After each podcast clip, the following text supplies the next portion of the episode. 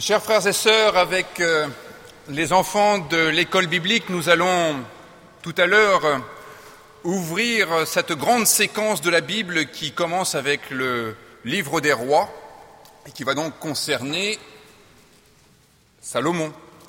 Salomon réputé pour sa sagesse, Salomon à qui on attribue quelques livres bibliques, parmi lesquels celui qui est intitulé l'Ecclésiaste en hébreu Kohelet, et je retiendrai ce nom hébreu Kohelet, qui désigne l'assemblée, Kaal, et donc euh, celui qui convoque l'assemblée, le Kohelet, c'est celui qui provoque l'ecclésia, le rassemblement de ceux qui sont appelés. Alors on ne dit pas explicitement que ce livre est écrit par Salomon, mais il est vrai qu'au premier verset de ce livre, nous lisons Parole de Kohelet, fils de David, roi à Jérusalem.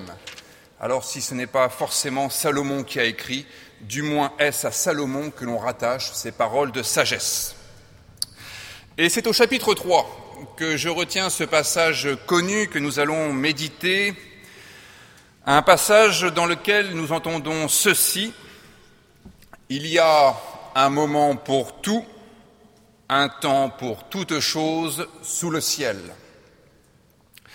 un temps pour enfanter, et un temps pour mourir, un temps pour planter et un temps pour arracher le plan, un temps pour tuer et un temps pour guérir, un temps pour démolir et un temps pour bâtir, un temps pour pleurer et un temps pour rire, un temps pour se lamenter et un temps pour danser un temps pour jeter des pierres et un temps pour ramasser des pierres, un temps pour étreindre et un temps pour s'éloigner de l'étreinte, un temps pour chercher et un temps pour perdre, un temps pour garder et un temps pour jeter, un temps pour déchirer et un temps pour recoudre un temps pour se taire et un temps pour parler, un temps pour aimer et un temps pour haïr, un temps de guerre et un temps de paix. Que reste-t-il à celui qui travaille de la peine qu'il prend? J'ai vu l'occupation que Dieu donne aux humains pour qu'ils lui répondent tout ce qu'il a fait est beau en son temps. Et même, il a mis dans le cœur de l'homme la pensée de l'éternité, bien que l'homme ne puisse pas saisir l'œuvre que Dieu a faite du commencement jusqu'à la fin.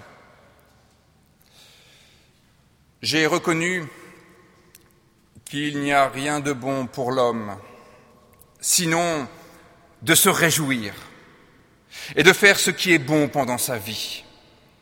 Et aussi que pour tout homme, manger, boire et voir ce qui est bon au milieu de son travail est un don de Dieu.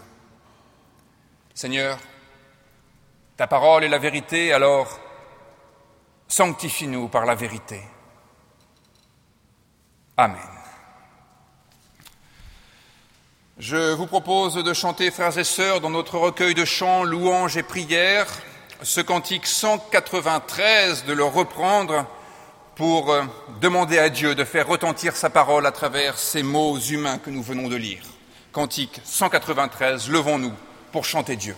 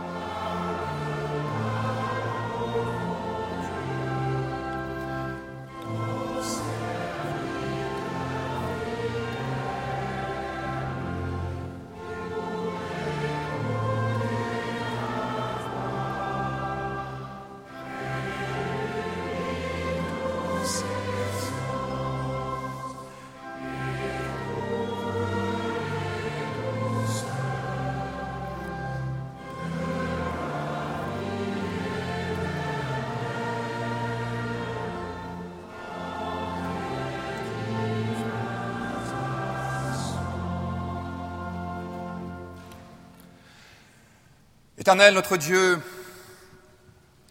donne-nous ton esprit lorsque nous cherchons sans trouver, lorsque nous entendons sans écouter, lorsque nous peinons sans récolter. Oui, donne-nous ton esprit.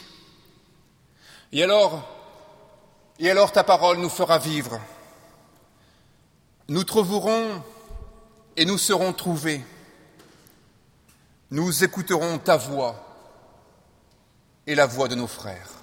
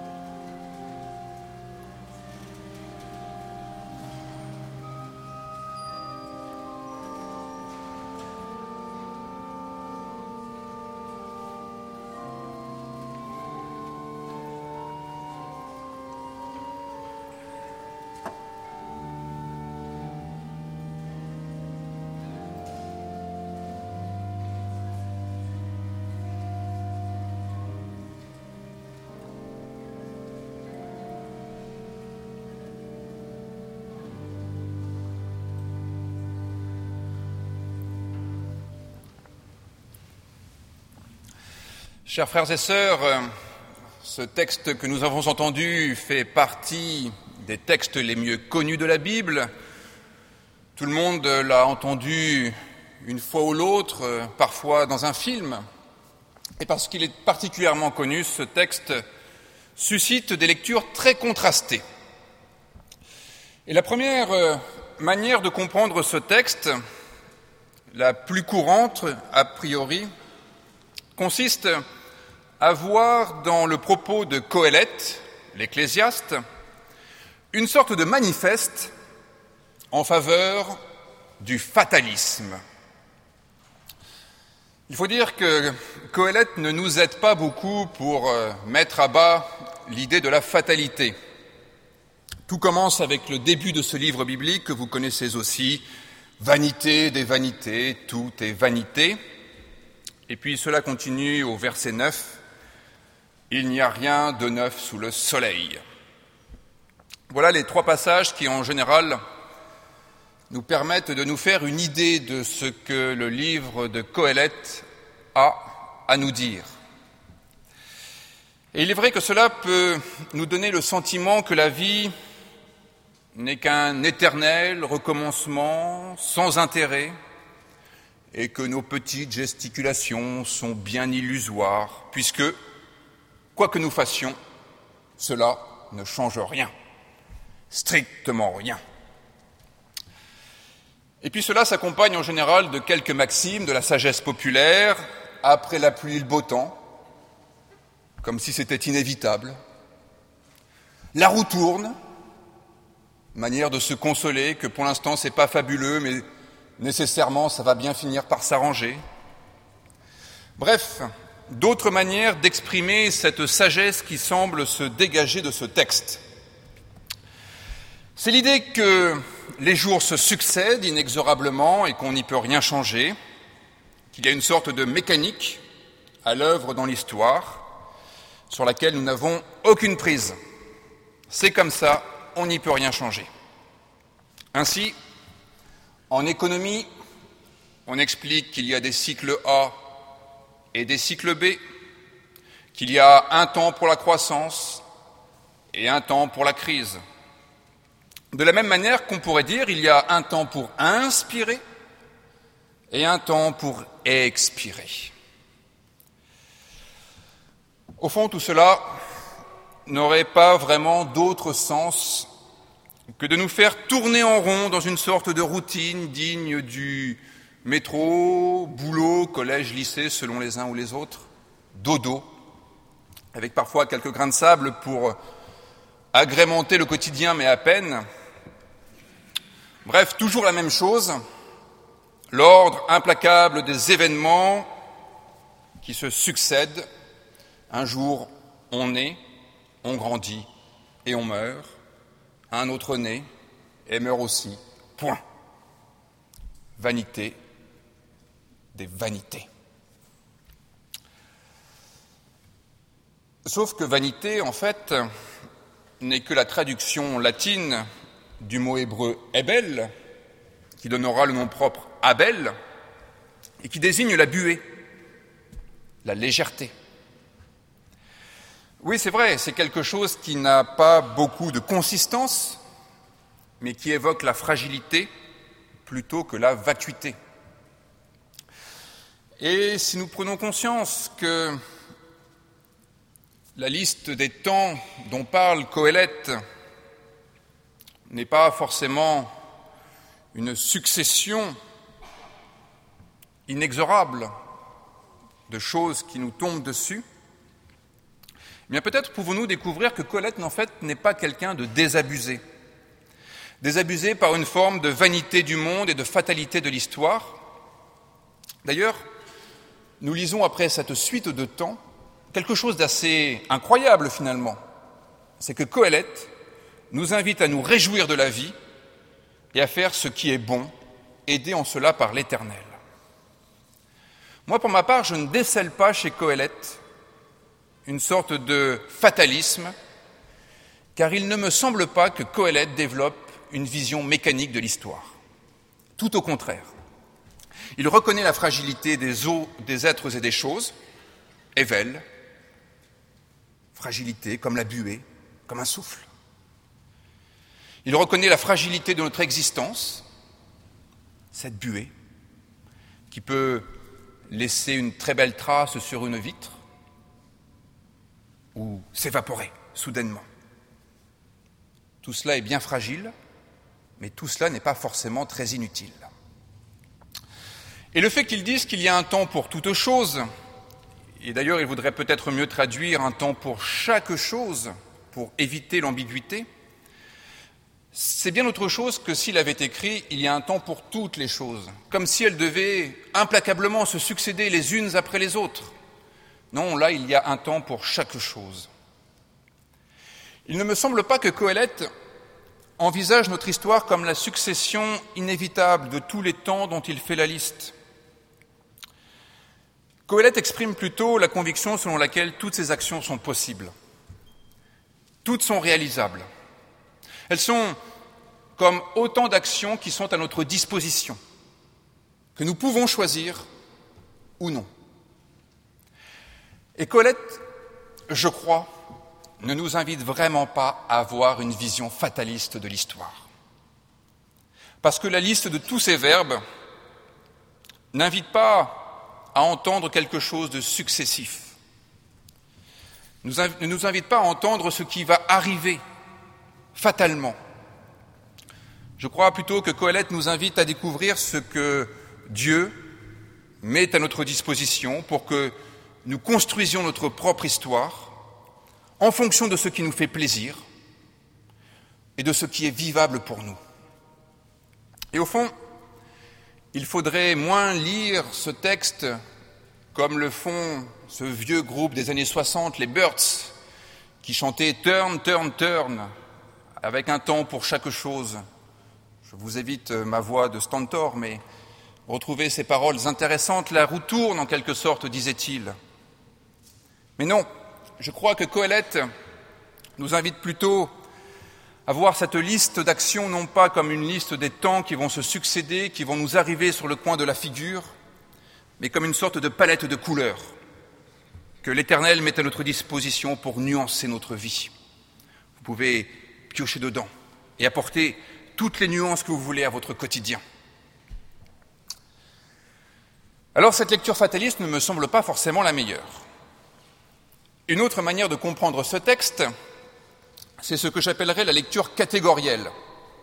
C'est une lecture qui ne s'intéresse plus au temps qui se succède, mais qui va se concentrer sur les verbes, justement, sur les actions qui sont listées comme différentes catégories qui nous permettent de classer nos jours, nos heures et nos minutes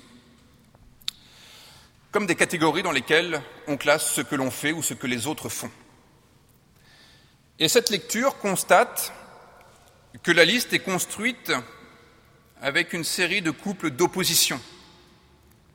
Planter, c'est le contraire d'arracher un plan. Jeter des pierres, c'est le contraire de ramasser des pierres.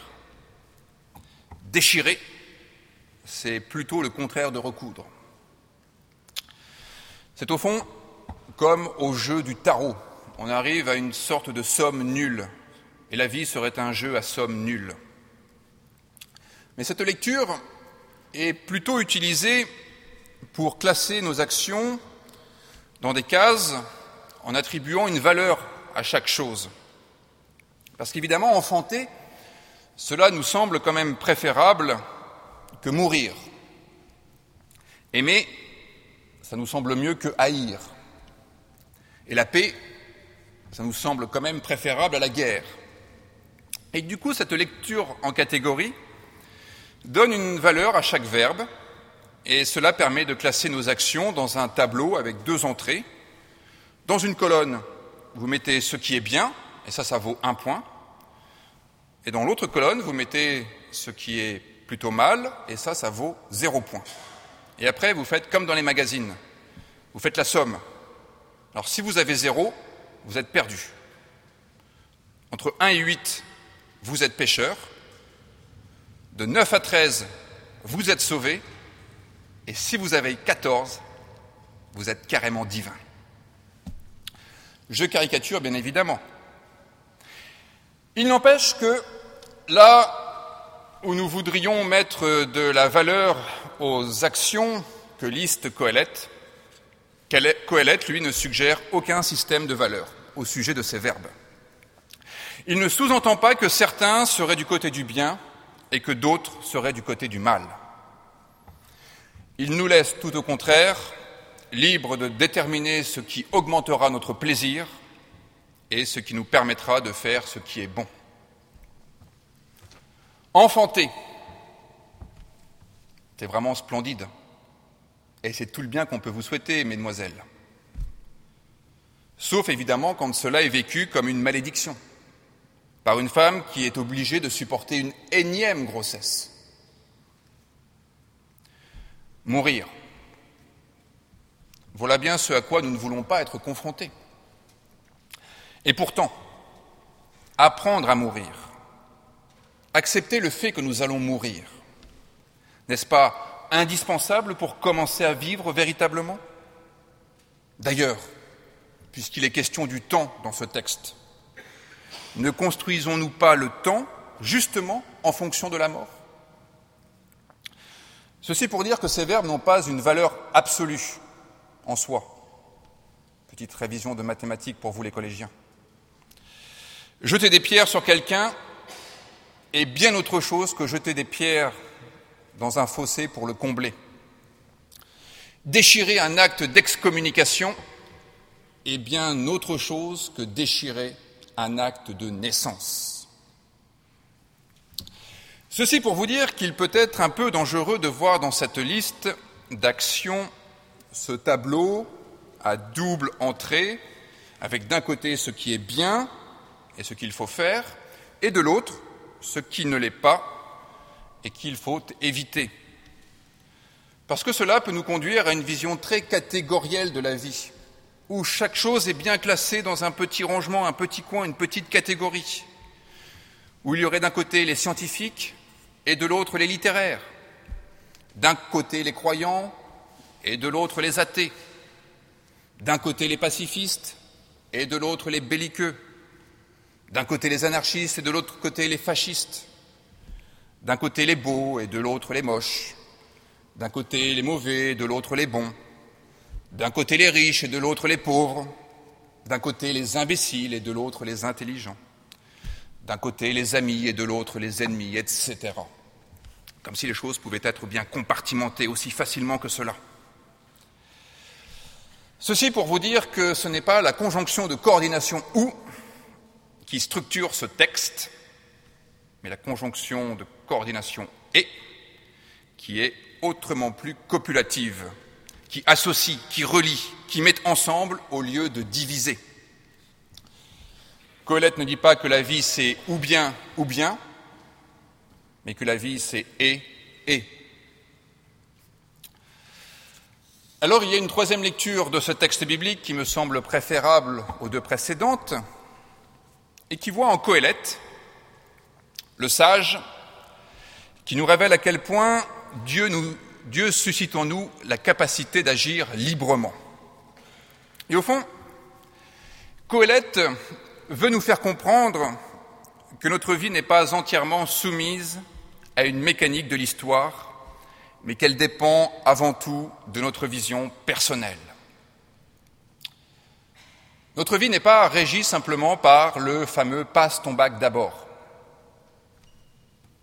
Passez votre bac, c'est quand même plutôt bien. Mais au fond, notre vie n'est pas régie par une succession d'étapes incontournables sans lesquelles nous ne sommes rien. Colette veut nous faire comprendre que notre vie dépend avant tout de la vision que nous en avons. Que voulons-nous faire de notre vie?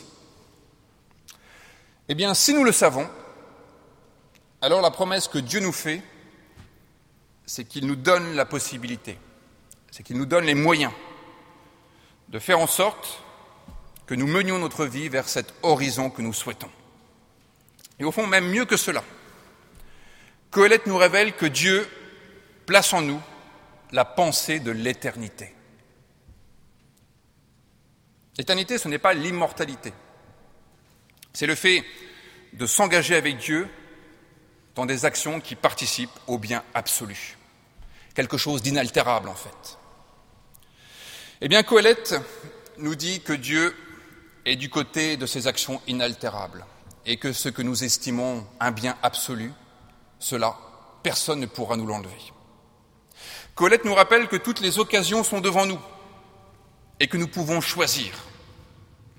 Alors s'il se lamente qu'il n'y a rien de neuf sous le soleil, ce n'est pas parce que la vie serait condamnée à se répéter inexorablement, implacablement, comme une sorte de condamnation à perpétuité.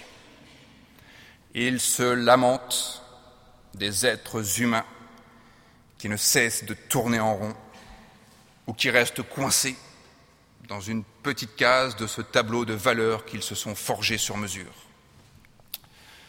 Au fond, ce texte, loin de nous coincer, loin de nous mettre sur une sorte de sens giratoire de la vie, nous dit que Dieu nous donne les clés pour avoir une vie à la hauteur de cette éternité qu'il place au cœur de l'humanité et qui donne le sens de chaque chose, qui nous fait aspirer aux dons les meilleurs, et qui nous donne le goût de la réjouissance et de ce qui est bon.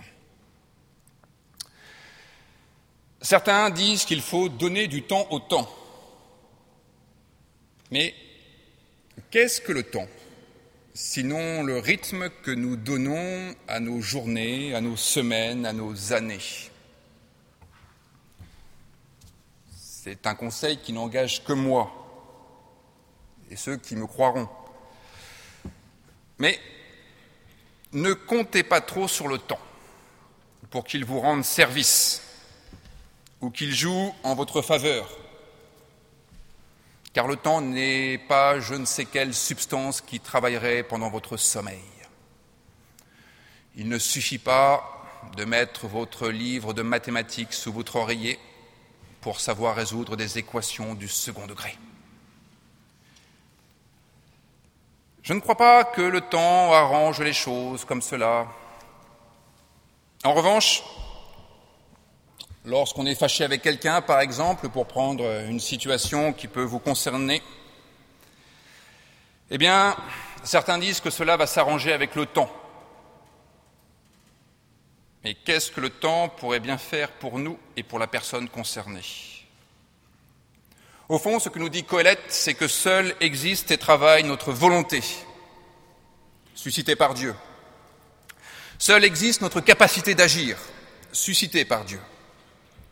Seule existe la possibilité que nous avons d'accomplir tel ou tel acte, de garder ce qui est vraiment cette personne et de jeter ce qui relève de nos mauvaises interprétations, de tuer les rumeurs et les on-dit et de soigner l'image de cette personne, de démolir les murs qui nous séparent de son univers et de bâtir un pont qui nous tendra vers elle, de chercher les mots qui font sourire et de perdre les mots qui blessent. Et je vous laisse continuer à l'envie cette liste de possibilités que nous ouvre Coëlette. Alors, pour ne prendre que l'exemple des relations humaines, cela s'arrange ou se détériore, non pas avec le temps seulement, mais avec nos paroles, avec nos actes, avec nos comportements, avec ce que nous sommes et ce que nous laissons voir de nous-mêmes. Si nous avons envie qu'une situation s'arrange, ce n'est pas au temps qu'il faut s'en remettre, mais à notre capacité d'initiative que l'Éternel cultive en nous. Si quelque chose ne va pas, et ne me dites pas que tout va bien, si quelque chose ne va pas, c'est en intervenant résolument par notre énergie et notre intelligence que cela pourra s'arranger. Donner du temps au temps, c'est le plus souvent décider de maintenir la situation en l'état, faire des choix, agir, entreprendre. C'est au contraire décider de faire évoluer la situation. Et au fond, il y a quelque chose qui me frappe dans ce texte. C'est que ce texte ne dit pas il y a un temps pour chaque chose. Parce qu'évidemment, le il y a n'existe pas dans le texte hébreu. En général, quand le verbe est sous-entendu, c'est plutôt le verbe être qu'il faudrait injecter. Et là, bizarrement, tous les traducteurs disent il y a. Il me semble qu'il faudrait plutôt traduire par il est. Il est en deux. Il y a urgence. Il y a urgence à se décroiser les bras et à agir. Il y a urgence à prendre les choses en main et à injecter dans la vie quotidienne ce surplus de vie que Dieu nous propose. Et je redis tout cela avec les mots du poète Paul Celan. Il est temps que la pierre se décide enfin à fleurir, que batte un cœur à l'inquiétude. Il est temps que le temps advienne. Il est temps. Amen.